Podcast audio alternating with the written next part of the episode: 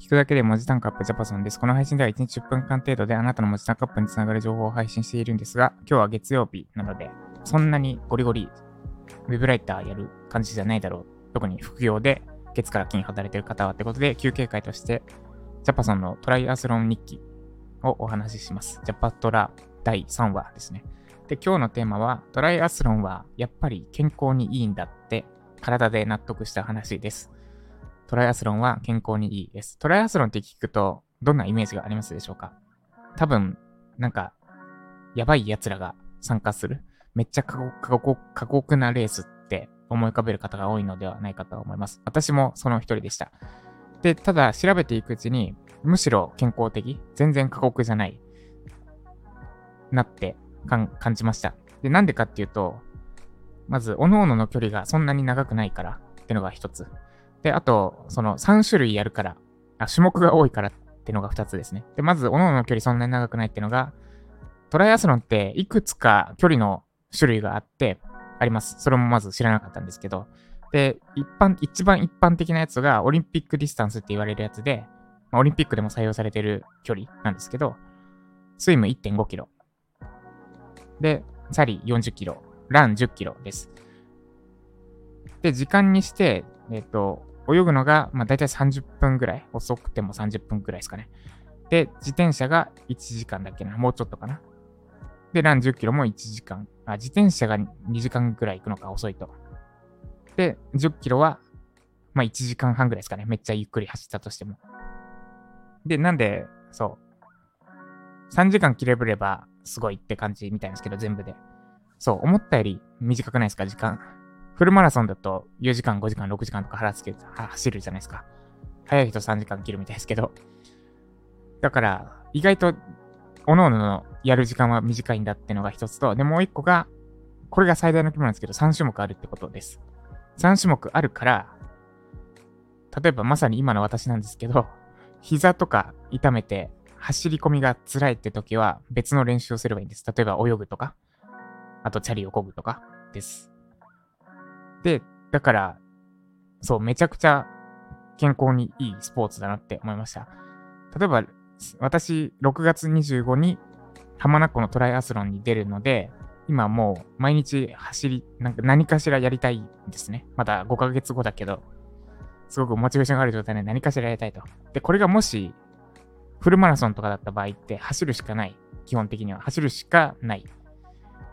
なんか2回言いましたけど。ですが、今私は膝、膝というか足全般をちょっと痛めておりますと。まだ痛めてるってことじゃないんだけど、多分このまま続けてると、やばいなって状態です、おそらく。原因はオーバーワークですね。先週1週間、朝散歩の代わりに朝ランしたんですけど、まあ、いきなり5日間走ったら、朝走ったら痛めますよね。ちょっとアホだなと思うんで、今後やり方をしっかり考えてやろうと思ってるんですが、で、しばらくちょっと2週間ぐらい走らない方がいいなと。先月のハーフマラソンのダメージもなんか、残、左に残っちゃってる気がするし、2週間どころじゃないから、もうちょっと走らない方がいいなってなって、で、もし1種目だけだったら、ここで筋トレとか、あと、ストレッチとか、そういうのぐらいしかやることがなくなる？まあ、そんなことはないんですけど、実際は。なくなるんですが、トライアスロンであれば、3種目あるから、1種目ダメでも他2種目を練習すればいいです。だから、本来やりたいことができなくなるっていうことがあんまりない。その、どんずばでできなくなる？走るとか泳ぐとか、チャリとかって、走るって、その、走ることそのままができなかったとしても、チャリこいだり、泳いだりはできるから、メインどころが常にや残されている選択肢として、メインどころが3種類ある。要は、カレーとラーメンとパスタみたいな。もうど、どれでもいいですよみたいなので、今日はパスタの気分じゃない。あるいはもうパスタ食えねえみたいになったとしても、まだ選択肢に2つもあるみたいなので、健康にいいなと。これ健康にいいのと話それてますが、改めて健康にいいなって感じました。で、なんで、ちょっとしばらく走るのをやめて、自転車に切り替えようと思ってます。で、朝の散歩に、朝ランについては、朝散歩と朝チャリ朝チャリもちょっと寒いんですよね。だから朝、朝は散歩ですね。散歩なら全然痛くないので。で、しかも、最近散歩、実はちょっとサボってたというか、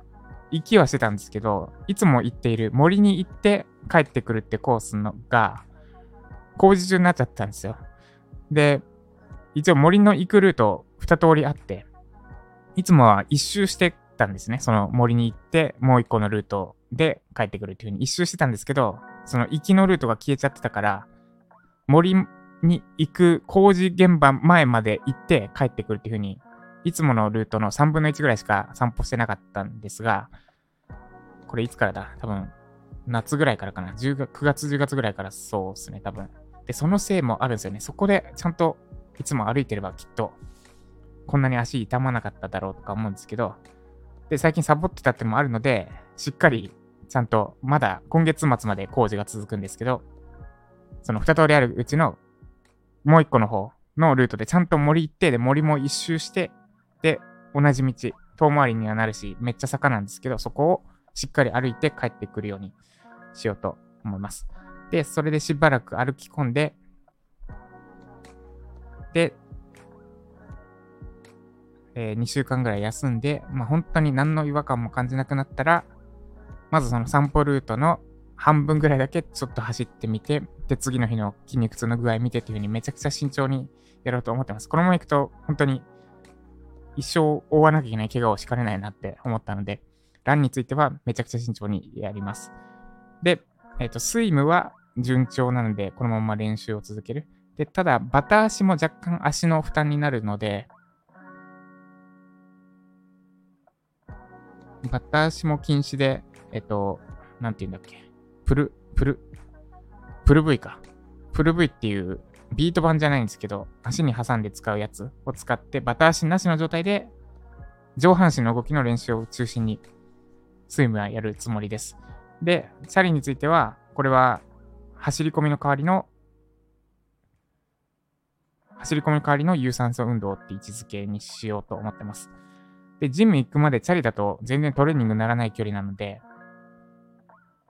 ちょっと遠回りしてジムに行くようにするか、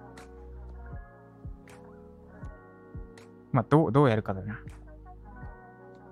ですね。で、自転車は今、現状、トライアスロンに出れるようなチャリは持ってなくて、ダホンの K3 っていうスピードの出る折りたたみ自転車があるので、そいつで、とりあえず、まあ、若干異なるんだけど、とりあえず自転車を漕ぐって動きが一緒だろうから、そいつでトレーニングを進もうと、進めようと思ってます。で、そのために一旦、ダホンは、あの、ボトルケージの飲み水を、ペットボトルとかをセットしておくケージがあるんですけど、自転車につけられる。そいつをセットできる穴がついてるので、折りたたみ自転車のくせに。で、そのケージと、あとボトルを一旦買いました。どうせ、トライアスロンで必要なので。で、そいつつけて、これまたちょっとずつですね、自転車もう、まあ、まずは30分ぐらいかな。今まで片道10分をずっと、むしろ自転車の方が整ってるんですよね。走るよりも。チャリについては、片道10分ぐらいの道を往復する、ジムまでの道を、それをほぼ10ヶ月以上か続けてきたんで、むしろランよりチャリの方が筋肉はついてるなってことで、一旦そうですね、チャリを30分以上続けてこぐってのをちょっとずつやっていこうと思ってます。で、プールは怪我しにくいから、まああんまり油断、えっと、あんまり気にせず、ただ今足、足腰ちょっとピンチかもしれないので、そうすると自転車も良くないのかなってなるんですけど、まあでも、あの、足めちゃくちゃ痛い時、3日前ぐらいだったんですけど、あ、これちょっとやべえかもっていうぐらいの痛みだった時に、